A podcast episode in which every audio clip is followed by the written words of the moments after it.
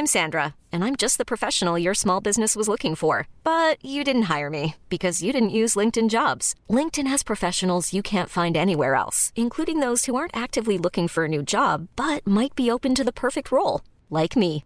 In a given month, over 70% of LinkedIn users don't visit other leading job sites. So if you're not looking on LinkedIn, you'll miss out on great candidates like Sandra. Start hiring professionals like a professional. Post your free job on linkedin.com/achieve today. Many of us have those stubborn pounds that seem impossible to lose, no matter how good we eat or how hard we work out. My solution is PlushCare. PlushCare is a leading telehealth provider with doctors who are there for you day and night to partner with you in your weight loss journey. They can prescribe FDA-approved weight loss medications like Wagovi and Zepbound for those who qualify. Plus, they accept most insurance plans. To get started, visit plushcare.com slash weight loss. That's plushcare.com slash weight loss. Ever catch yourself eating the same flavorless dinner three days in a row?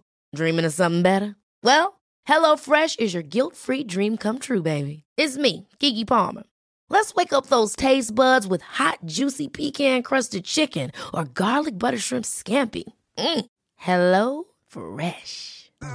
Stop dreaming of all the delicious possibilities and dig in at HelloFresh.com. Let's get this dinner party started.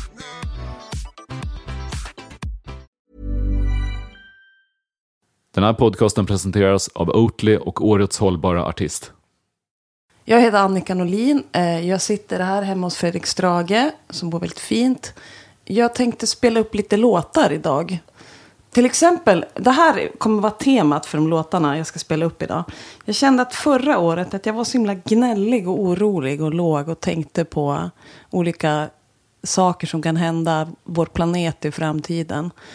Och då har jag mitt nyårslöfte i år var att jag skulle, dels att jag skulle börja agera mer, men sen att jag skulle börja inta bara populärkultur som gör mig på gott humör. Alltså både tv, film och musik. Så nu har jag börjat försöka leta efter sådana låtar. Så jag kommer spela upp några sådana låtar idag. Och så tänkte jag hoppas att du skulle tipsa mig om några också. Du sa populärkultur nu, innebär det att du kan um, konsumera finkultur som gör dig deprimerad? Eller är, det bara popkulturen som måste vara positiv? Ja men alltså faktiskt, om jag, om jag intar fin kultur så blir jag nog, då blir jag nog oftast liksom glad ändå. För att då kanske det ofta är liksom att jag lyssnar på några, något klassiskt stycke eller något sånt. Så då blir jag nog glad bara att, för att det är vackert. Jag fattar nog inte liksom den större kontexten. Så då blir jag inte deppig ändå. Så du vill bli glad, men hade du något ögonblick under 2018 då du blev alldeles miserabel av, av någon gnällig indielåt? Ja, men alltså det var mer typ... Det här var det, här var det som hände. Att jag... Eh, ja, men det, det var liksom ändå så där eh, att jag typ inte kunde sova vissa nätter och låg och liksom kände mig eh, orolig. Och så frågar folk, hur är det? Och jag bara, ja det är jättebra egentligen. Men jag oroar mig så mycket inför planeten. Eh, och så bara kändes det så himla lökigt och tråkigt. Alltså, det är så ointressant att vara orolig på något sätt. Jag vill inte vara det. Och då så kollade jag på Saturday Night Live. Och så var det som ändå att jag eh, skrattade rakt ut flera gånger. Och så kom jag på att varför intar jag så mycket saker som får mig att vara ledsen och eh, som jag alltid har gjort. Alltså det känns som att jag har ju lyssnat på så fruktansvärt mycket sån musik och ser så mycket dramaserier och så. Att jag ska testa det här. Vad händer med en om man bara intar saker som gör en glad ett tag? Se om det gör någon skillnad. Jag känner mig redan mer peppad. Sen är ju dilemmat förstås att ibland blir man ju glad av ledsna saker och vice versa. Mm. Det är ju lätt att känna att man vill röka crack om man har kollat på Melodifestivalen. Eller ibland. Ja, men det, det, jag tänker att det är mycket så här, det som måste vara ramen för det här projektet, mitt 2019, det måste vara att det måste vara saker som gör mig glad. Alltså några av de här låtarna jag ska spela idag, de kanske inte ens är att de är jätteglada. Det är bara att det finns någonting är de, i dem som gör att jag blir glad. Det kan ju vara liksom bara att det är en detalj som man inte trodde skulle hända. Eller för mig som det ofta är, att jag blir oerhört glad när det finns liksom en, en text som, eh, som har liksom en vinkel som jag aldrig har hört förut. Då blir jag jätteglad liksom. Och den första låten jag vill spela på det här temat är eh, William Onyebors Fantastic Man. Thank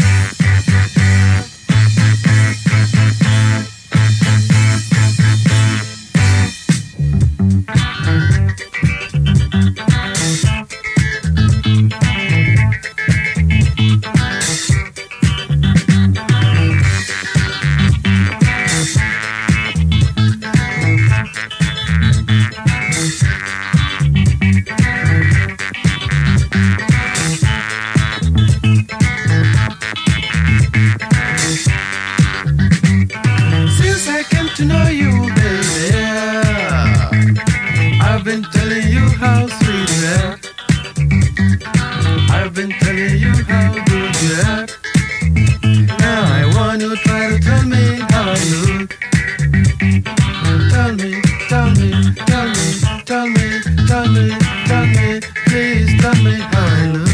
You look so good, fantastic man. William Niebuhr från Nigeria. Han är en eh, artist som gjorde skruvade elektrodiscolåtar på 80-talet och som upptäcktes långt efter att han hade slutat med det. Eller upptäcktes av, av västerländska musiker. Jag vet att Damon Albarn i Blur och David Byrne i Talking Heads har, har hyllat honom. Jag såg en dokumentär där de åker ner till Lagos för att hitta William Niebuhr. Och det visar sig att han är, han är väldigt förmögen för det, vilket man egentligen fattade från början, för den här typen av syntar var extremt dyra på 70 80-talet. Och ingen vet riktigt varifrån hans pengar kommer, men han blev frälst så han vill inte kännas vid det här längre. Okej, är det Han, så? eh, han tycker att det här är syndemusik. Men, eh, Vad, vad gillar du med det? ja, men alltså, jag tror att eh, jag gillar med eh, alla hans låtar som jag har hört så gillar jag att de är väldigt oväntade. Man vet aldrig vad som ska hända nästa liksom, sekund.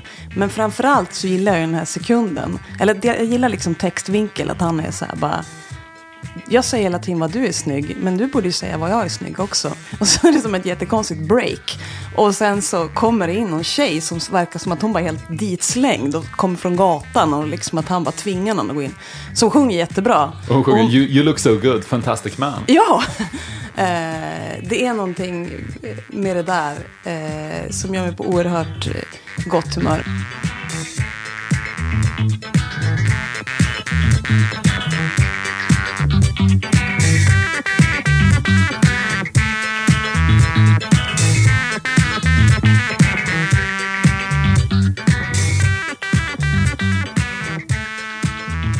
Men alltså visst blev du genast jag- gladare nu? Jag blev, jag blev jätteglad. Ja. Jag, jag kommer att tänka på, på tal om det, just artister som låter som om de inte riktigt menade och just därför blir det briljant. Kommer du ihåg Midi Maxi och Efti? Mm. Svenska raptrion Bad Bad Boys.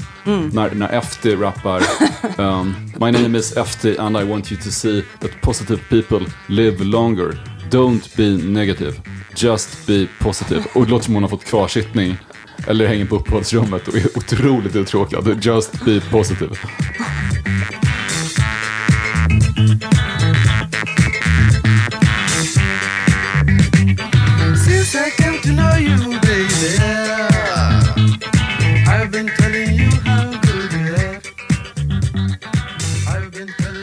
Du, skriver i boken du gav ut med dina samlade texter att ehm, även ehm, en riktigt bra, rak partyhit-text, det blir en bra, rak partyhit-text bara när man bakom orden kan ana en ouppfylld längtan efter ett bra, rakt party.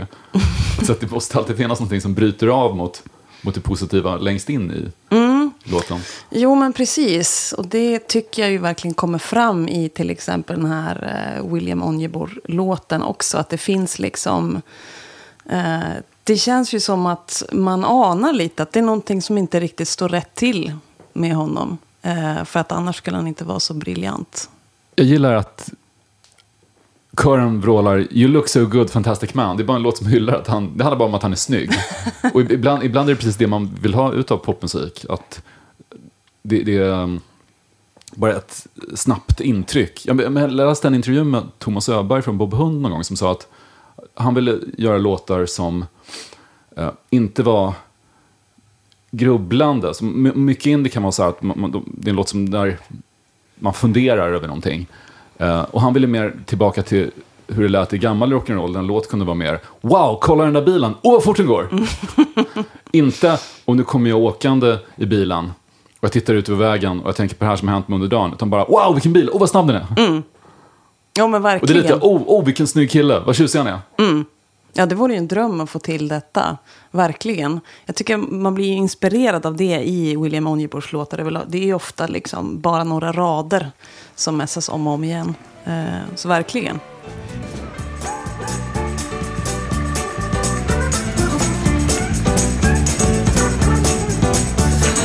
Åh, vilken morgon och stark och så fantastiskt glad. Oh, vilken känsla när drömmen var slut. Att vakna mitt i vardagen full av vilja och frut och vet att jag kan och jag vill och jag ska och jag står.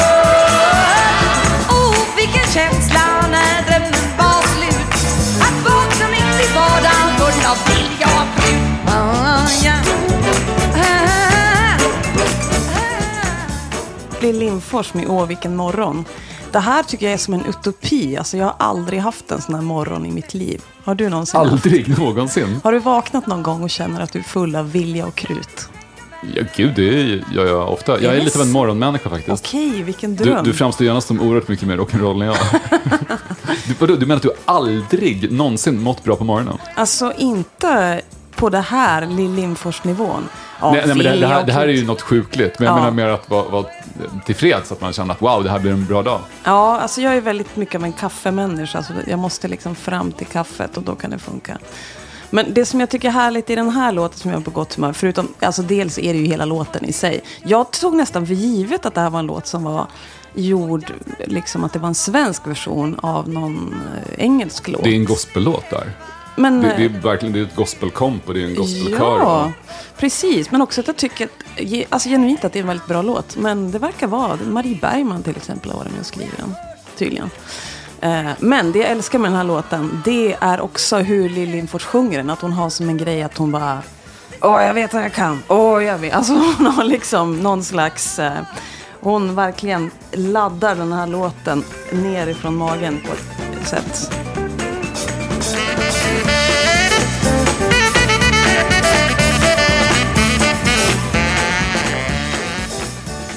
Vad kul att du valde en låt om en morgon. Den, den fick mig att tänka på min absoluta favoritlåt när det gäller superpositiva uh, morgonlåtar. Ehm, ehm, den här.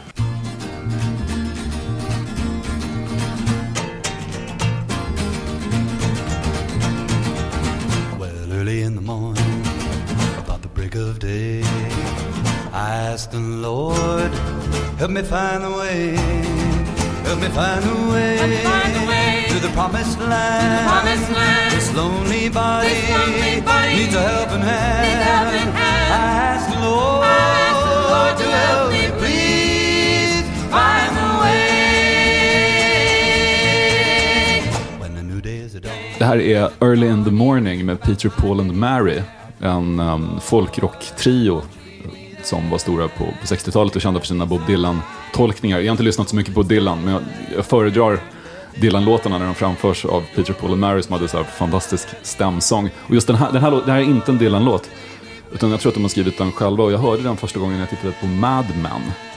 60-tals tv-serien om en, um, eller tv-serien om 60-talets New York och en uh, reklambyrå. Där är det, det är en präst med i några avsnitt. Och i en scen så uh, sätter sig prästen, han kommer hem på kvällen och sätter sig ner på sitt rum och tar fram en gitarr och så spelar han den här låten. Som handlar om att vakna på morgonen och först tvivla och sen känna att man har Jesus på sin sida. Så det här, det här är nog mitt, mitt tips till dig vad, vad gäller riktigt positiva låtar.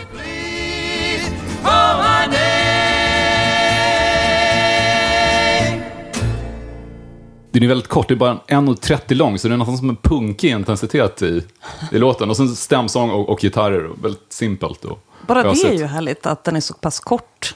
Jag gjorde en, um, jag föreläste i kyrkan i Stockholm, um, Hedvig Eleonora kyrka i höstas, på temat Holy Rock, skulle välja de bästa religiösa låtarna. Och då hade jag med den här bland annat. Um, den är, jag, jag, jag, jag är inte troende själv, men jag, jag kan bli, um, jag kan verkligen uppskatta gospel-viben. Verkligen. Är det det du gillar med den eller vad är det du tycker om med den mest? Att, att, den är, att den är simpel och direkt och intensiv. Att det, det, blir, ja, det blir Ramones av det. För det, det, går, det går fort och det, det är vackert och det är poppigt och det är intensivt. Det är verkligen som ett koncentrat av, av musik. Jag, kan, jag blir rätt, ganska uttråkad ibland på ja, men singer, singer-songwriter-musik som, som liksom breder ut sig och håller på lite för länge. Att det, Som min. Nej, nej, nej men jag skulle säga att du också har en väldigt, ett väldigt koncentrerat sätt att skriva låtar på, där du rensar bort alla onödiga ord och eh, klipper bort allt utom det absolut nödvändigaste. Vilket är sympatiskt drag. Ja, ja, tack för det. Men jag, jag tänkte just på det. Varför... eh, Eller är det bara att man tänker att det är så? Men varför är det... Liksom ofta när man lyssnar på äldre musik så är den mycket kortare än vad som, va, hur kommer det sig att, att på något sätt att längden överlag har förändrats? Nu känns det ju som att det är väldigt liksom eh, minst tre minuter, helst fyra minuter ska en poplåt vara. Och när man kollar tillbaks på 60-talslåtar så är det ju ofta två minuter. Men det började väl Kanske. bli Jag älskar två minuter. på 70-talet när man gjorde album istället så kom väl idén att det skulle vara popmusik skulle vara en mer komplex konstform än bara två minuters låtar som man spelade i radio. Och då började man göra dubbelalbum och så vidare. Och sen svällde ju CD, när CD-skivan kom och blev stor på 90-talet så plötsligt så ville alla utnyttja den potentiella spellängden på 70 minuter. Så du, fick album som var ibland mer än två gånger så långa som 60-talsalbum. Och då blev låten också ännu längre. Men jag tycker i och för sig att en del ny musik har, har eh, blivit väldigt kort. Men det kanske är så. Ehm, Vad tänker du på? När, när, när, den sprids via, via YouTube till exempel. Mm. Så, eller via Soundcloud. Lyssnade jag på världens kortaste låt igår. Uh, you Suffer. Med Napalm Death. Okej, hur lång är den? Uh, vi kan lyssna på den. Ja, vi gör det. Blir man glad av den? Jag tycker inte det låter som det är på titeln. Okej, det, här, det här var um, enligt Guinness rekordbok världens kortaste låt. You Suffer med Napalm Death. Det var ju väldigt kort. Det är väldigt kort. Och de, de sjunger You Suffer, but why? Okej, de hann... Om jag hörde lyssnar- bara om, why. Om, om du lyssnar nog. De sjunger ju väldigt fort. Ja, you väldigt suffer, fort. but why? Så egentligen är det också en ganska optimistisk låt. Du lider, men varför? Ja, alltså ändå inspirerande att, att de lyckas ändå ställa den frågan på väldigt kort tid. Ja, Men du, du led i fjol av eh, att tänka på klimatet. ja precis. Alltså, fast det känns ju som en sån här... Alltså jag kan bli så himla... Typ där att man säger klimatångest och så. Att jag bara, fan det är så himla trött ord på något sätt. Men det är väl det kanske. Jag hörde att någon föreslog att man kunde säga att man så här kände typ ett klimatansvar istället. Det kan jag tycka är bättre. Att jag känner så att jag vill göra någonting. Och att jag inte kom på vad jag skulle göra för någonting. Så kanske man mer kan säga. Eh, ja. Jag har liksom alltid förut, jag har ju som varit eh, politiskt intresserad ofta, men då känns det som att ofta att jag kan ha haft det liksom på lite avstånd. Att jag till exempel har varit feminist eller är feminist och sådär. Men att det liksom, jag har liksom kunnat engagera mig i det, men att det inte har tagits in under huden på samma sätt som det här har gjort på något vis. Att jag har haft en känsla av att Ehm, men kanske att världens ledare på olika sätt inte gör nog mycket och att det är upp till individen. Och bara det tycker jag är ångestladdat. Du har anledningen till att, eh, att jag måste ha kolla på Saturday Night Live. ja, men det har faktiskt blivit bättre tycker jag. Alltså, också dels att jag har försökt börja göra olika saker. Ja. Men vilket ögonblick var det som fick dig att verkligen börja må, må dåligt? Jag vet att du, du skrev en låt om att sitta på en is och Mm. dricka kaffe uppe i Östersund. Ja, nej, nu var det faktiskt utanför Arvidsjaur. Men, men eh, annars så är det, det var liksom, det kanske var flera olika saker som var. Det första var att jag helt plötsligt efter att ha varit en inomhusperson hela mitt liv. Jag har liksom aldrig haft något behov av att vara utomhus. Helt plötsligt eh, började jag känna väldigt tydligt att jag, så här, jag ville typ sitta ut i skogen. Att det bara kom som ett... Och då när jag började göra det så eh, tror jag att det var då det här började komma. Att det kändes så himla viktigt helt plötsligt. Och att jag fick någon sån här att man bara... Ja, men att jag tänker att det är typ som ens familjemedlemmar. Man tar det för givet på något sätt kanske. Eh, och jag tror att det väl kanske hänger ihop med det. Att det är som i alla de här låtarna. Att, eh, att man inte liksom... Man ser inte vart man, vad man har förrän det håller på att försvinna. Och den tror jag fick. Alltså jag känner att jag beter mig nu som liksom typ en, eh, någon som har tagit sin partner för, för givet i 20 år och kutar efter den och bara jag hade fel, Snälla skogen, läm, lämna mig inte. lämna mig inte. Och så också, vi har ju så mycket fantastiskt going on. Ja. Själv så blev jag väldigt påverkad av den stekheta sommaren Mm. I fjol. Och det märkliga är att ja, växthuseffekten är något vi fick lära oss om i högstadiet för mer än 30 år sedan. Så det, det är någonting som jag har känt till. Men jag, jag har inte mått dåligt över det för i fjol. Och egentligen, grejen är att jag, jag bryr mig egentligen inte om miljön. Jag, jag tycker inte att det är kul att vara ute i skogen överhuvudtaget. Jag är en inomhuskatt, eller mm. säga. Men jag, jag, jag, jag får ingen glädje av att gå i skog och mark. Men ehm, det finns liksom mer apokalyptiska aspekter av det här. Som att eh, det som hände i Syrien, då eh, det blev så varmt att folk helt enkelt inte kunde vara ute på landet och försörja sig som bönder längre, så de flyttade in till städerna och det blev oroligheter. Och det går ju att tänka sig något liknande scenario i Europa. Ja, men, Vil vilket leder till liksom, krig och fascism och väldigt otäcka saker. Som, och då handlar det inte ens längre om att det ska vara fint i skogen, utan det handlar om att hela samhället störtar samman. Nu låter jag väldigt pessimistisk. Nej, men exakt så har jag också känt. Jag tror att jag tidigare, jag har väl liksom varit lite intresserad, men lite vagt. Men då på något sätt att jag hela tiden har tänkt att jag liksom prioriterar saker som rör människor här och nu på något sätt. Och det var då jag kanske började fatta att hur mycket det här kommer att påverka människor eh, också. Och liksom att det skulle kunna börja ganska snart. Att det skulle kunna på. Alltså det känns ju redan som att vi kanske inte är superbra på att hantera migration överhuvudtaget i eh, världen. Och då, när det här kommer att ske, så känns det som att... Ja, det här är ju alltså det som då händer i mitt huvud på nätterna. Att jag börjar tänka på det.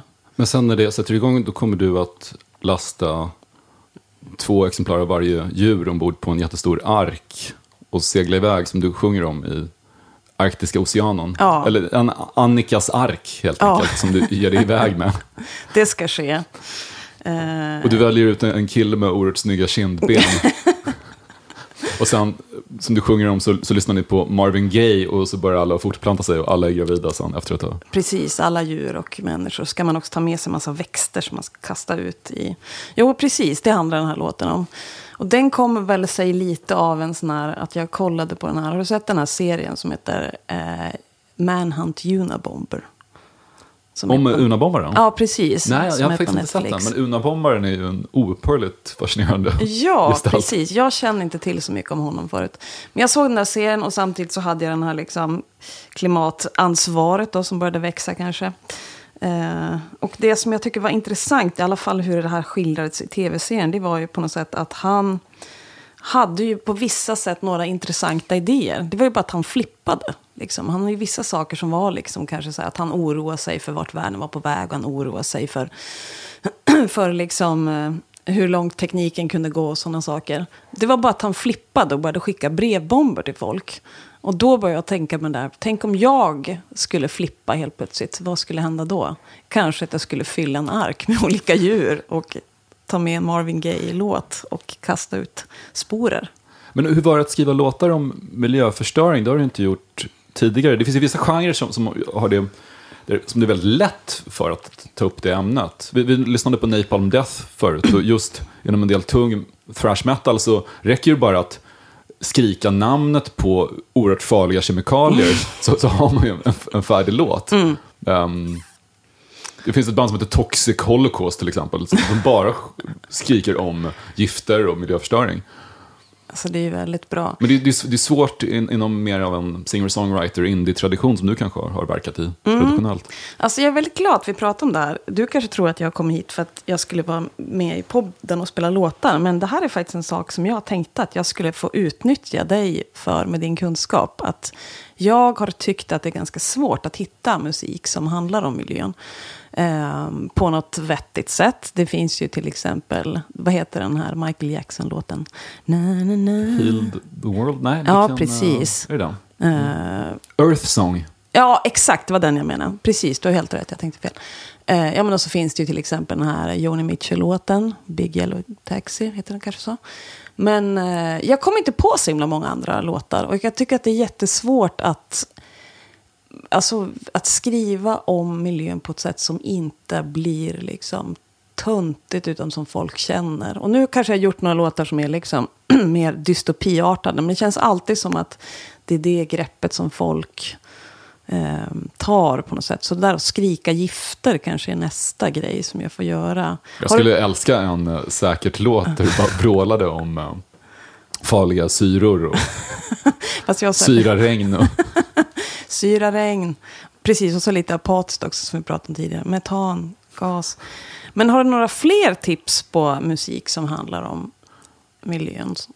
Det finns en Depeche Mode-låt som heter The Landscape is Changing som är väldigt fin. Som eh, Magnus Carlsson gjorde en cover av. Men den, den är också rätt... Budskapet är ändå ta, ta hand om jorden. För jorden är viktig och den, den är ju lite pajig på sätt och vis. Även om jag älskar den. Det var ju, lätt, det var ju lättare att göra låtar om kärnvapenkrig. Under kalla kriget. För jag minns, den, här- känslan som, jag har haft nu senaste året påminner väldigt mycket om känslan jag hade när jag var liten och tänkte att världen skulle gå under i kärnvapenkrig. Att USA och Sovjetunionen förr eller senare skulle bomba varandra. Och jag gick runt och hade den här sorts molande ångest i, i magen när jag var kanske 9-10 år gammal. Fast det här, det, här, det här känns nästan värre, det här är mer påtagligt. Ja, men precis. Men jag kan tänka mig att, att kalla kriget, att det på något sätt blir liksom... På något sätt lättare att eh, skriva om och få folk att känna saker för. För att det är någonting som liksom då på något sätt var så nära föreståndande. Kan man säga förest... Ja. Eh, det här är på något sätt ändå någonting som är väldigt vagt med eh, klimatet. Och så. Det blir så svårt att få folk att känna saker för det. Du blev ju utsedd till Årets hållbara artist nyligen. Ett stipendium eh, som Oatly har dragit igång. Och du fick 100 000 kronor. Vad ska du använda pengarna till? Ja, men jag ska nog använda dem direkt till eh, miljörelaterade grejer. Jag är så himla... Jag har ju, är verkligen en person som har luter på alla mina axlar. Eh, och jag har fått ett så stort stipendium sen förut. Att jag nu känner när jag fick det här att eh, jag har inte rätt att lägga det på mig. Utan att jag vill lägga det rakt på miljön. Men då kan det ju ingå till exempel, alltså om man, om man håller på med liksom Så du fick stipendium av Konstnärsnämnden, eller hur? Så Precis. Tio års konstnärsstipendium. Precis, ja. Eh, men det är ju liksom, eh, det kan ju också vara så att om man, om man är frilansare, eller vad man ska säga, som jag är, och så, så um, engagerar man sig för olika saker, så är det ju saker som tar ganska mycket tid som man inte får några pengar för. Så att det kan ju vara sådana saker också. Men jag tänkte också till exempel att jag ska ta och plantera skog. Jag är väldigt peppad på den tanken att man ska så här, faktiskt göra någonting som är mer så här, som är bättre, som en, mer- liksom att det är som en aktiv handling. Eh, nu lämnar jag från mig någonting som är positivt istället för negativt. För annars känns det ju som att i miljögrejen att det bästa man kan göra är att vara helt apatisk. Typ att man ligger still och äter ingenting och Ta livet av sig. tar livet av sig. Exakt.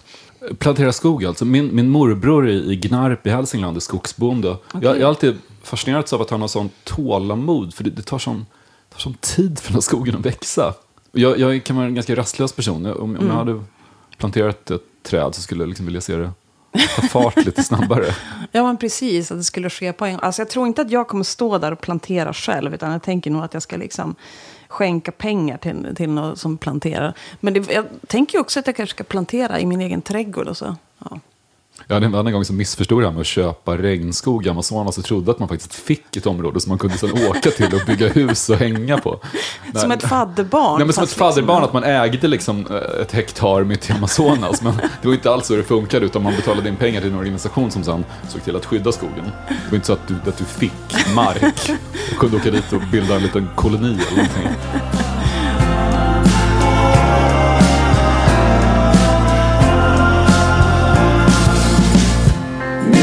Tillman, good to see you again. There's a few outstanding charges. Just before we check you in, let's see here. You left your passport in the mini fridge and a message with the desk says here the picture isn't isn't or just a reminder about our policy. Don't leave your mattress in the you and your guests have a pleasant stay? What a beautiful tattoo that young man had on his face. And oh, will you need a driver out to Philly? Jason Isbell's here as well. Det här är Mr. Tillman med Fader John Misty. Ah, han har suttit i den där stolen du sitter i just nu. Jag vet, för att innan jag skulle komma hit tänkte jag att jag skulle lyssna på något avsnitt av din podd. Och då såg jag att han hade varit här. Det här var ju efter att jag hade skickat det här valet till dig. Och då ångrar jag mig, för jag tyckte han verkade så himla jobbig. Men du får berätta om han var Han, han, det. han var oerhört charmerande faktiskt. Ja, Han var, han var också ganska brusad. Han är den enda som har varit här och, och druckit sprit, tequila. Mm. Eh, annars har vi all, inte druckit något här. Lidia Lunch rökte väldigt mycket okej. inomhus. Vilket kändes okej för hon är Lidia Lunch. Mm. Då måste man inte röka inomhus. Men han, han, han var här, han, han ville inte gå härifrån. Han spelade piano väldigt länge. Okej. Satt och hamrade fram sina låtar. Men skulle du säga att... eh, För det finns ju någonting med honom att man inte riktigt fattar om eh, hur mycket som är en karaktär och hur mycket som är eh, han. Att det, det, det, en det, är slags- det jag uppskattar mest med honom faktiskt. Ja, att, jo, det, men- att det är omöjligt att det blir som med Eminem. Att du vet inte när Slim Shady börjar och var, var Marshall Mathers slutar. Utan, Precis, och det tänker jag är så härligt i eh, låtarna. Eh, men eh, när jag sett honom i olika intervjuer eller så, så jag tyckte att det är mer... Att jag mer blir irriterad. Men du tyckte det var härligt. Det är ju viktigast. Du har ju träffat honom på riktigt. Du han, han var sett- väldigt rolig. Sen den här låten, Mr Tillman, är tydligen skriven ur en hotellportiers perspektiv. Att Fader John Misty, eller Joshua Tillman som heter, ska checka in på hotellet och hotellpersonalen säger ja, välkommen hit. Um, måste bara ta upp ett par saker sedan ert senaste besök, att du glömde passet i minibaren. Ja, exakt. Och Det, man fattar direkt att det här är en person som har lite, lite problem med sig själv. Han inbillar sig också att, att han tror att de andra gästerna på hotellet är skådespelare i en film. ja, Så han, han går på någon typ av hallucinogen drog antagligen. Exakt, och det är det som gör mig så glad över den här låten. Och att det också är på något sätt en... Det skulle vara väldigt lätt för honom att bara skriva en låt som var rakt upp och ner. Som handlade om att han hade de här känslorna och så. Men istället att han väljer att skriva från hotellpersonalen. Så också kastar A lot can happen in three years, like a chatbot may be your new best friend. But what won't change? Needing health insurance. United Healthcare Tri Term Medical Plans, underwritten by Golden Rule Insurance Company, offer flexible, budget friendly coverage that lasts nearly three years in some states. Learn more at uh1.com. Quality sleep is essential. That's why the Sleep Number Smart Bed is designed for your ever evolving sleep needs. Need a bed that's firmer or softer on either side? Helps you sleep at a comfortable temperature? Sleep Number Smart Beds let you individualize your comfort so you sleep better together. JD Power ranks Sleep Number number 1 in customer satisfaction with mattresses purchased in-store. And now, save 50% on the Sleep Number limited edition Smart Bed for a limited time. For JD Power 2023 award information, visit jdpower.com/awards. Only at a Sleep Number store or sleepnumber.com. Ever catch yourself eating the same flavorless dinner three days in a row? Dreaming of something better? Well, HelloFresh is your guilt-free dream come true, baby. It's me, Kiki Palmer. Let's wake up those taste buds with hot, juicy pecan-crusted chicken or garlic butter shrimp scampi. Mm. Hello Fresh. Stop dreaming of all the delicious possibilities and dig in at HelloFresh.com. Let's get this dinner party started.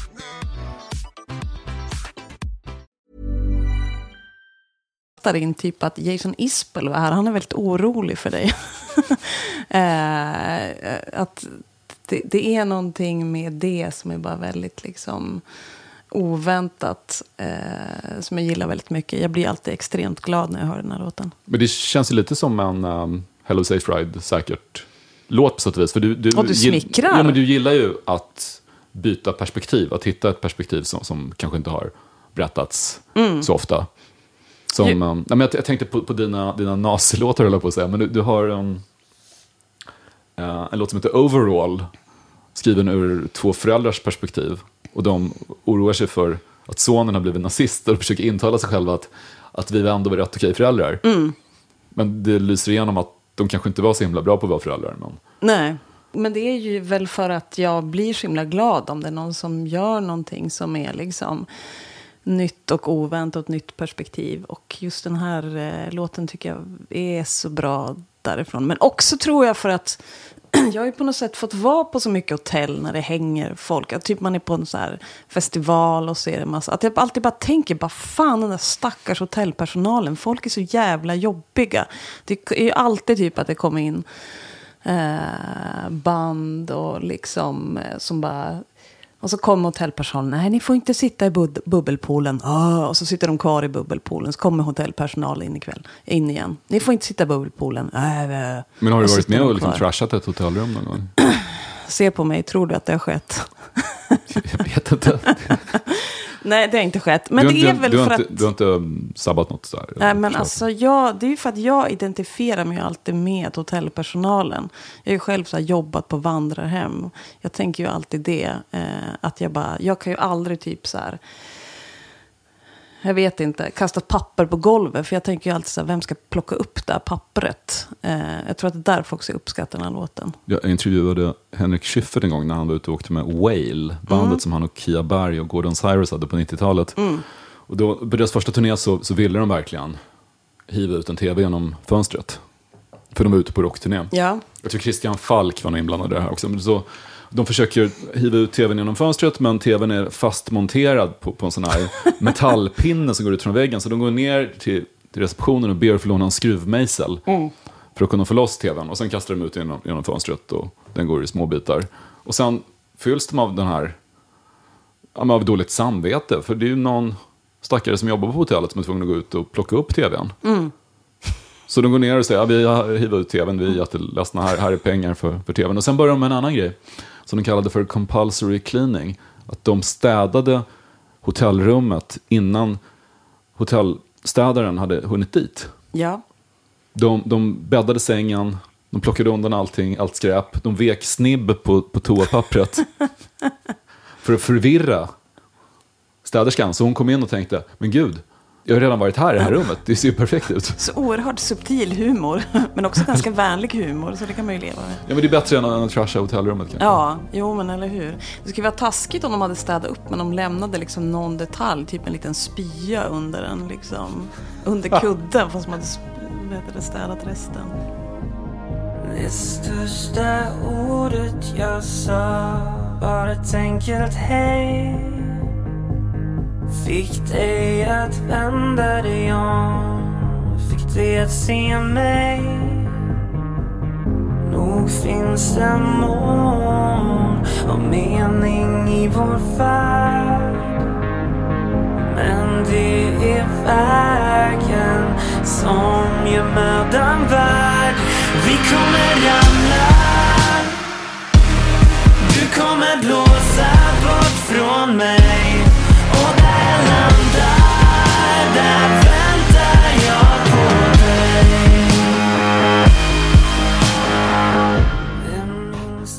Okej, det här är VM 94 med Junior Briell från Brunflo utanför Östersund. De har nyligen här i programmet och spelade upp um, din låt Det kommer hända dig med. Um, de hör till dina fans. VM 94 som citerar stora delar av Karin Boyes I rörelse som du tolkade i Helt lyriskt, tv-programmet ganska nyligen. Ja, precis. Um, så jag tänkte spela den bara därför. Inte för att den är kanske nödvändigtvis en upplyftande låt. Eller det, det är den väl. Den här, den här dikten, en anledning till att Junior Briell kan den utan till är att de är stora fotbollsfans. Och Sveriges eh, landslagstränare Tommy Svensson läste upp den för spelarna i under fotbolls-VM 94 inför en match mot Saudiarabien. Tror jag. Ja, man blir ju såklart glad av att bara tänka på den sommaren, tänker jag också. Ja, nej, men det var ju, det var ju väldigt skruvat. Eh, jag skulle vara med och jag är helt lyriskt och så hade jag liksom och så skulle jag liksom då tolka i rörelse och eh, det gjordes som en stor grej av att jag hade skrivit lite extra text. Jag tyckte som egentligen inte var så stor grej, men det gjordes det. Sen innan det hinner Junior Brielle släppa den här låten som är ju att de har ju tagit, tagit oerhörda friheter med den här dikten. Eh, ja, men den är jättebra. Ja.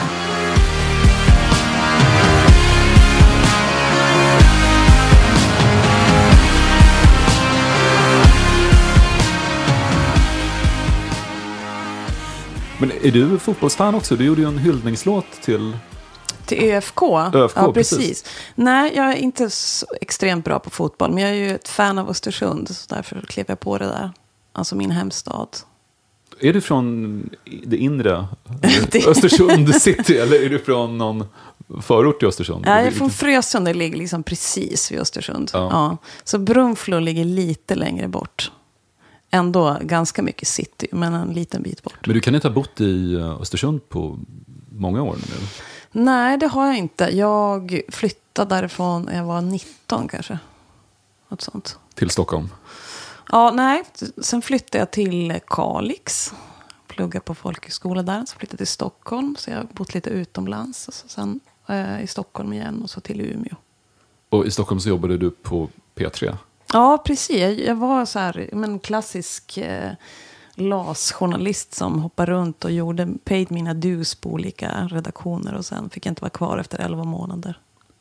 Un- Under stora delar av 90-talet och första, eller egentligen hela 00-talet också så fick jag of- ofta gå och dricka så kallad lasöl Ja. med mina vänner. Jag, en av mina bästa vänner heter Anders Kilander och jobbade på P3 Just det. ungefär när, när du var där. Och han blev alltid, alltid utlasad. Jo. Det var alltid, alltid ständigt det här. Och folk förstod inte vad, vad lagen om anställningsskydd är väl något bra. Varför gnäller ni så mycket på det här? Mm. Men det var för att um, Sveriges Radio kickade alla som, så att de skulle slippa ge dem förtur till jobb. Ja, nej, men det var ju oerhört förne- alltså, Jag jobbar ju på flera olika ställen. Det var ju så oerhört förnedrande varje gång. att de, det, det här var ju satt så mycket i system. Att ofta fick man ju så här, träna in sin efter... Alltså det är som så här...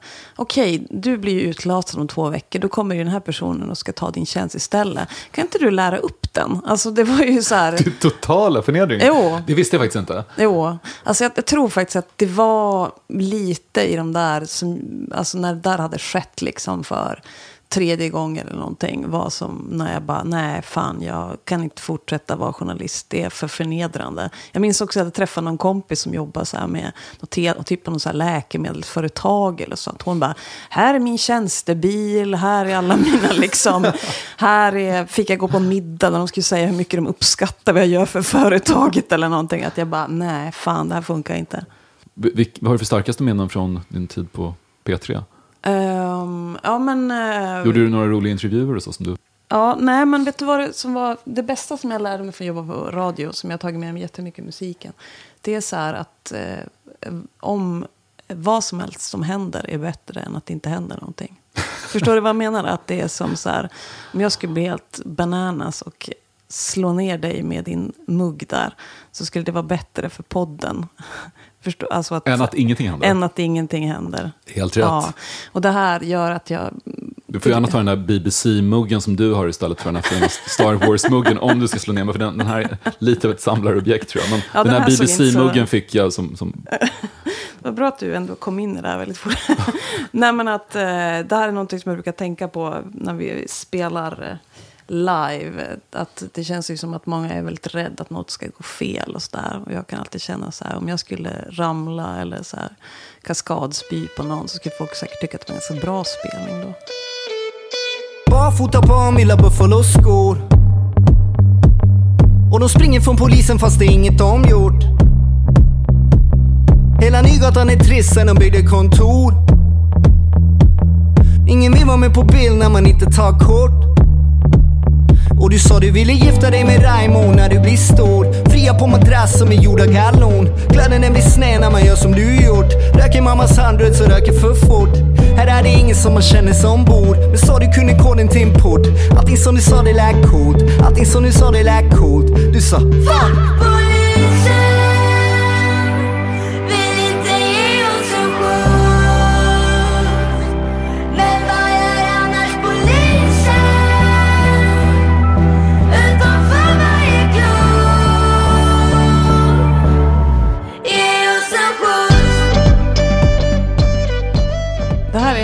Zacke och Konstin kanske man säger med polisen. en rappare från Luleå. Ja, precis.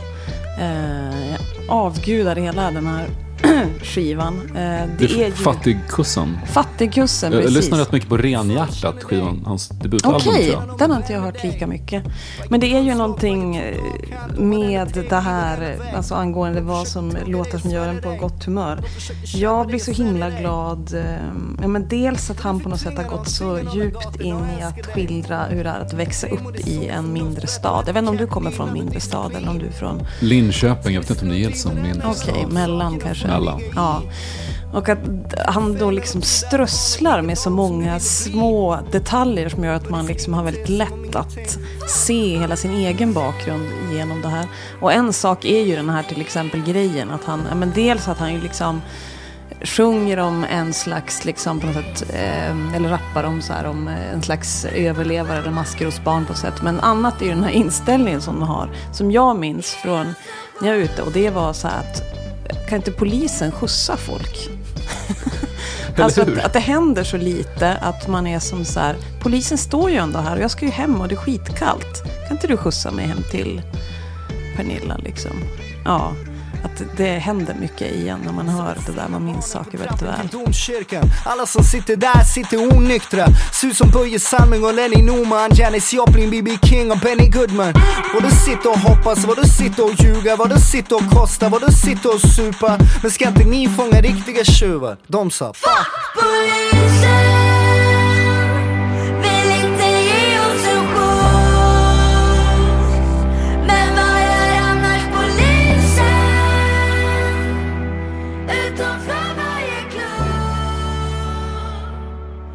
Hur känner du inför skillnaden mellan, mellan Norrland och Stockholm? Kan du sakna någonting här när du bor i Umeå?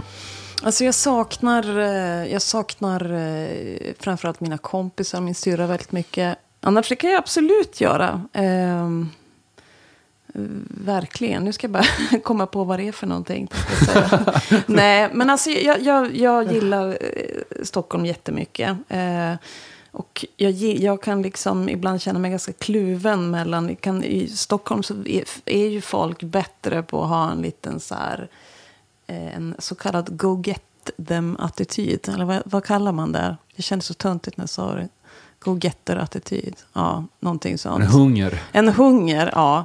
Som jag känner att jag har i mig. Och folk i Umeå kan vara lite lugnare. Så jag känner ofta att jag är liksom ett slags mellanläge. Men när jag är i Stockholm känner jag mig också alltid stressad. För att jag har väldigt lätt att ta in liksom, eh, olika rytmer och eh, stämningar på olika sätt. Och det känns till som att folk går väldigt snabbt och gör saker väldigt snabbt. Och då blir jag också så här, ja, nu ska jag tydligen gå väldigt snabbt. Och så känns det som att jag får hjärtklappning typ.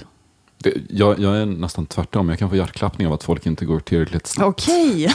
Om, någon, om någon liten människa står så här före mig. Vad är det för en liten människa? Ja, men om det står en liten person, inte barn, men liksom små personer som i vägen Ja. kan verkligen fylla mig med panik. Okej. Det är, jag går ju väldigt, väldigt fort också. Ja. Och ofta när jag går så kan jag gå om människor som är ute och joggar. Mm. Och det, jag försöker jobba lite på det där. Men har du någon gång varit i en stad som- där man går fortare än Stockholm? Vi pratade om det här igår. Möjligen Tokyo kom jag på. Men annars är det som att Stockholm är för mig den snabbaste stad jag har varit i tror jag. Ja, men det går undan på Mm. trottoarerna. Fast inte, in, jag tycker inte det går tillräckligt fort på trottoarerna. Vi, tycker vi Stockholm har, har en del att jobba på där. Ja. Men eh, jag pratade med Frida Hyvenen om eh, Norrland och, och Stockholm. Hon, hon, har gjort en låt om, om Stockholm på sin Mm. senaste skiva. Men hon sa att hon, hon älskar Stockholm, men hon kan bli arg ibland när hon hör folk som koketterar med att de aldrig någonsin har varit längre norrut än Uppsala. Mm. Jo, alltså det är ju extremt irriterande. För mig är det, eh, jag blir ju irriterad bara nu när du säger ordet Norrland. Det är för mig ett, som en spark i, rätt i Nu, skrotum. nu, nu låter du som Mats Jonsson, serietecknaren. Jo, men eh, han och jag enas nog i den här liksom, grejen. Eh, det finns ju något så här, jag, jag fattar ju att, att det är ju liksom extremt vanligt att folk säger det, men det finns ju alltid något slags så här, det känns som att det ligger ett ointresse bakom det, man bara klumpar ihop liksom. Det är ett väldigt stort område, men det, märkliga är att min, släkt i, Hälsingland tycker att de bor i Norrland. Mm. Och rent geografiskt så är det inte ens i närheten av att vara Norrland. Ja, det finns ju också alltid så här som att folk strider väldigt mycket om vad som är det riktiga Norrland. Jag kommer ju från Jämtland, där har det alltid varit mycket att det är Norrland. Men nu när jag bor i Västerbotten är ju folk lite så här, "Nja, jag vet inte riktigt om Jämtland är det riktiga Norrland. Men på tal om, om Mats Jonsson, jag läste hans um, artikel om att åka hem till uh, Kramfors. Mm. Och han är, ju, han är ju lokalpatriot och han vill flytta tillbaka dit för han, han vill inte bo i Stockholm där det finns DJs i, i klädaffärer utan Mm. han vill bo i Kramfors. Samtidigt skriver han om hur de som mobbade honom när han gick i skolan, att, som, de som han trodde att det skulle gå rätt illa för, de är rätt framgångsrika nu. Mm. Um, Så jag- det här hatkärleken han känner inför hembygden är, är fascinerande. Jag fattar inte varför han inte bara kan skära av banden till, till, till sitt ursprung när, när det har fått honom att må så otroligt dåligt. Och att han till och med tänker att han ska flytta dit med sin familj, med sin dotter. Och, Ja. menar, lycka till med det. Men alltså jag tycker, alltså jag vet inte hur det känns att komma från en större stad. Men jag tycker att för mig känns liksom, och eftersom jag på något sätt har bott i så många olika städer i norr, så kanske jag ändå säger hela Norrland eller någonting sånt. Men att det är på något sätt att det känns mycket mer som ens familj på ett sätt. Att man själv får klaga hur mycket man vill, men om man, någon annan säger något blir man så jävla sur. Alltså det är som att man bär staden eller byn på kroppen på liksom ett helt annat sätt, får jag för, för mig. Pregnant women are smug. Everyone knows it, nobody says it because they're pregnant. Effing son of a gun. You think you're so deep now, you give me the creeps now that you're pregnant. I can't count all the ways how you speak in cliches now. So, do you want a boy or a girl? Oh, it doesn't matter as long as it's healthy. Really? Because I don't feel like those two things are related at all. It's not like one or the other. No, no, no, no, as long as it's healthy. Hmm. I can't wait to hear someone say, Don't care if it's brain dead, don't care if it's limbless, if it has a penis. Cause pregnant women are smug. Everyone knows it, nobody says it because they're pregnant. Här är en låt som gjorde mig väldigt glad. Uh, den andra anledningen, jag upptäckte den via ditt sommarprogram där, där du spelar den. Pregnant Women Are Smug med Garfunkel and Oates. En komediduo. We know, but we're not telling. Who's the father? Oh, we know, but we're not telling. Bitch, I don't really care. I was being polite now since you have no life now that you're pregnant. You say you're walking on air. You think that you're glowing, but you had been hoeing and now you're pregnant. You're just giving birth now. You're not Mother Earth now. Fascinerad att någon gör en disslåt mot gravida. Just det här ljudet. Mm. Alltså, det, är en, det är en kritisk låt mot gravida och om att de är för självbelåtna och dryga. Mm. Jo, det är ju, jag har ju själv varit gravid och det var ju väldigt... Eh, Gick du in i den här rollen då också? jo, absolut. Men det finns ju också mycket att hämta, tänker jag, i den där grejen. Att det är väldigt sjukt att man går genom livet på ett sätt. Sen helt plötsligt så... Man känner sig ju ganska mycket som vanligt. Men det är plötsligt att alla ser på en på ett helt annat sätt. Det finns ju väldigt mycket liksom, intressanta saker att hämta där. Jag har ju ofta tyckt att, att, att komma ifrån norra Sverige och att vara gravid har många likheter på så sätt att folk bara ser en som helt ofarlig och lite korkad och även ganska liksom som en god människa. Alla bara, hyr min lägenhet, jag lämnar dörren öppen, du kommer inte göra någon, något. Du är rätt i det. Jag tror också att jag uppfattar människor som pratar norrländska som, som lite mer oskuldsfulla och att, Mm. värda att någon man kan lita på faktiskt. Verkligen. För de, de skulle inte kunna göra mig något illa för de är inte så pass smarta att de Nej. klarar det. Jag har ju kompisar som jobbar hos ett telefonbolag som säger att man kan ju liksom hova in väldigt mycket pengar på det där. Alltså att det sitter folk med andra dialekter.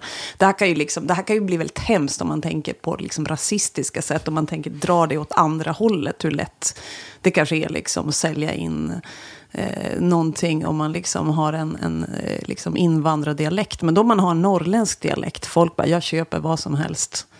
Skicka hit Det svåraste nu dina att varor. en Stockholmsdialekt och försöka sälja någonting. Men min, min pappa jobbade i Handelsbanken i många år. Och han hade en, en ännu större fördel än norrländska. Han är från Gotland. Okej, ja det kan jag tänka mig. Dialekt som folk mer. älskar. Ja. ja, det trumfar lite, jag förstår. Men att norrlänningar är som gravida, vilken intressant teori. Ja, ur, precis, ur, eh, ur andras ögon. Men det är ju ännu sjukare det här när man är gravid just för att eh, folk ser en och helt plötsligt minns de saker om en själv. Eh, man bara går runt där och alla ler mot den och man fattar inte varför. Och sen fattar man, när man själv har fått barn, fattar man. För då vet man att man liksom, man ser någon som är gravid och så tänker man så här, ja, jag minns när det där hände mig. Ja, Men det är väldigt konstigt just att vara uppe i det, att folk bara börjar le mot en helt utan anledning. Man är van att alla Ah, jag tror du menar att de förbi. tänkte så här, bara, ah, hon är gravid, slampa. Ja. Nej, så tänkte jag inte. Förlåt. Du tänkte så här, ja precis. Hon verkar ha legat någon gång i livet, hon är en slampa. Var det så du tänkte? Precis. Men en grej som jag har märkt när, när, eh, när min fru var gravid, att folk kommer fram och börjar så ta på hennes mage. De tar, de tar sig...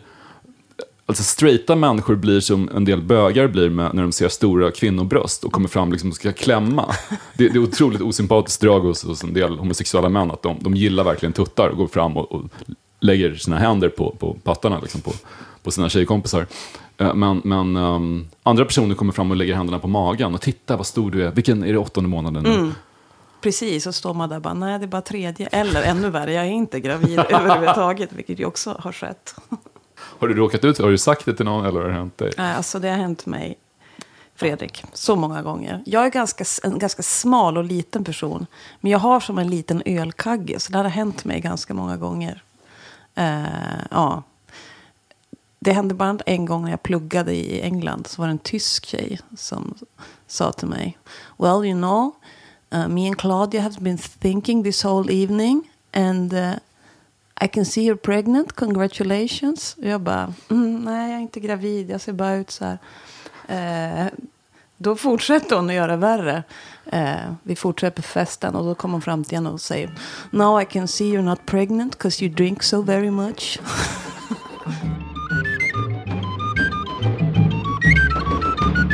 Will his love be like his rum? Yes, it will, yes, it will. Intoxicating all lifelong, yes, it will, yes, it will. Everybody drink, drink this toast. Drink this wedding toast. Drink, oh, drink this toast. To the two we love the most. Did he wed her? Det här är Will His Love Be Like His Rum med Harry Belafonte. Gillar du Calypso alltså? Ja, det gör jag faktiskt. Men framför allt så gillar jag Harry Belafonte. Eh, och både nu i, i linje med min, eh, min nya nyårslöfte men också överlag innan så har jag, särskilt på slutet, gillar väldigt mycket Harry Belafonte och Miriam Makeba. Jag lyssnar väldigt mycket på. Och det tänker jag hänger ihop med på något sätt jag blir inspirerad av att det här är två artister som har liksom varit väldigt politiska. Eh, men att det ganska ofta inte hörs alls i deras musik. Alltså jag tycker också att det finns liksom någonting som är väldigt så här... Eh, de, alltså att mycket av deras musik är ju oerhört liksom... Eh, man blir bara på fruktansvärt gott humör. Man fattar att det liksom samlar folk och kanske folk som behöver det och gör dem liksom peppade och sen ställer de sig vid sidan om och eh, berättar om liksom eh, unjustices. Vad är ordet på svenska? Orättvisor. Ja. Ja, precis, för um, Harry Belafonte var väldigt engagerad i amerikanska medborgarrättsrörelsen. Ja. Och ses ju lite som, delvis som paraplydrinks musik. Exakt. Men, men det, det fanns så mycket annat där i. Jag, lä, jag läste en artikel om, om just Calypso, hur det var ett fenomen som svepte över hela världen i början av 50-talet. och Det, det var en otrolig trend. En sorts föregångare till rock'n'roll Mm. som alla dansade till. Mm. Eat up everything in sight. Yes, we will. Yes, we will. Everybody drink, drink this toast. Drink this wedding toast. Drink, oh, drink this toast. To the two we love the most. Once again now. Drink, drink this toast. Drink this wedding toast. Drink, drink, drink, drink to the two we love the most.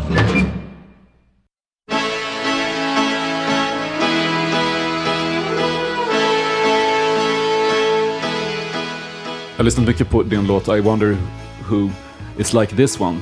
En Hello Safe Ride-låt där du sjunger att alla människor är som låtar. En, en del låtar tar det tid innan man lär sig uppskatta, man måste lyssna många gånger. Och andra låtar gillar man direkt, men så tröttnar man på dem ganska snabbt. Och en del, de väldigt speciella människorna, är som eh, den här Beach Boys-låten, God Only Knows. Du hör den första gången och älskar den direkt och sen fortsätter du att gilla den. God only knows what I'd be without you. If you should ever leave me, well, life would still go on. believe me. The world could show nothing to me. So what good would living do me? God only knows what I'd be without you.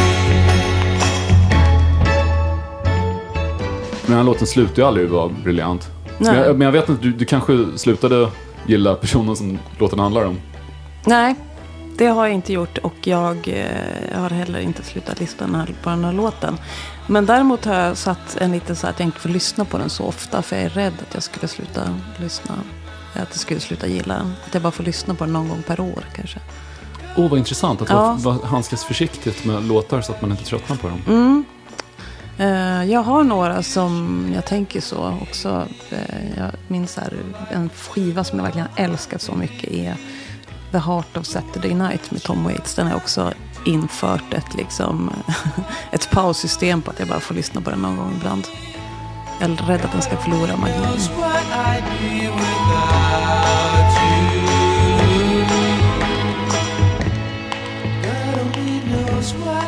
Du sjunger i den här låten att själv så ser du dig lite som Can't get you out of my head. Att du är annoying at times but I make you want to dance. Ja, det där tror jag, det där är lite av en, handlar lite grann om min första Hello-skiva när vi var ute på, och gjorde väldigt mycket upptempo och så här, hade lite glada klänningar och eh, ja, var lite in your face. Nu känner jag mig inte riktigt som den låten. Jag vet inte vad jag är som nu, någon lite mer apatisk låt kanske.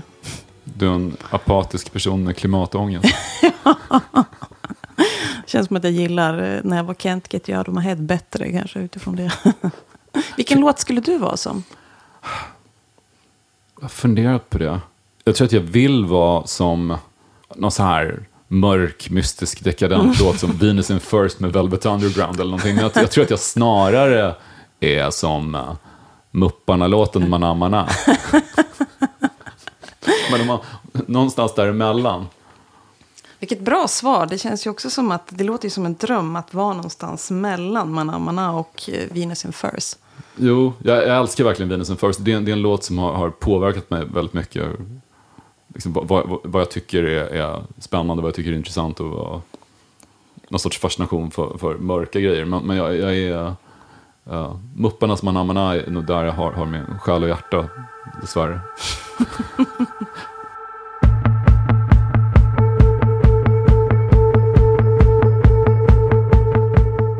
Nu måste jag åka. Nu får det vara slut med det här. Men tack, det var ju du redan? Vilket, vilket uh, du bara drar alltså. Ja, nu måste jag åka. Men eh, om du har några fler förslag på eh, låtar som jag på gott humör kan du skicka till mig på något sätt. Eller eh, lägga ut på något sätt. Det kanske finns någon av dina lyssnare som har något förslag annars. Precis, jag kommer att lägga till fler positiva låtar till Spotify-listan som Ja, hör till det här poddavsnittet. Så eh, då, då kommer det vara ren 100% glädje. Ja, fy fan Där. vad härligt. Det kommer att vara ett underbart år.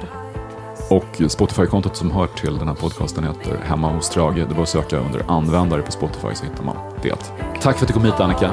Tack så mycket. Arktiska oceanen och så gav vi oss av. Vi startar om de kan Den här podcasten producerades av Lejon Media i samarbete med Oatly och Årets hållbara artist. Producent var Daniel Bäckström och Annika Norlin var hemma hos Strage. Det hade blivit för mörkt här för lilla oss De kommer ångra sig sen när de ser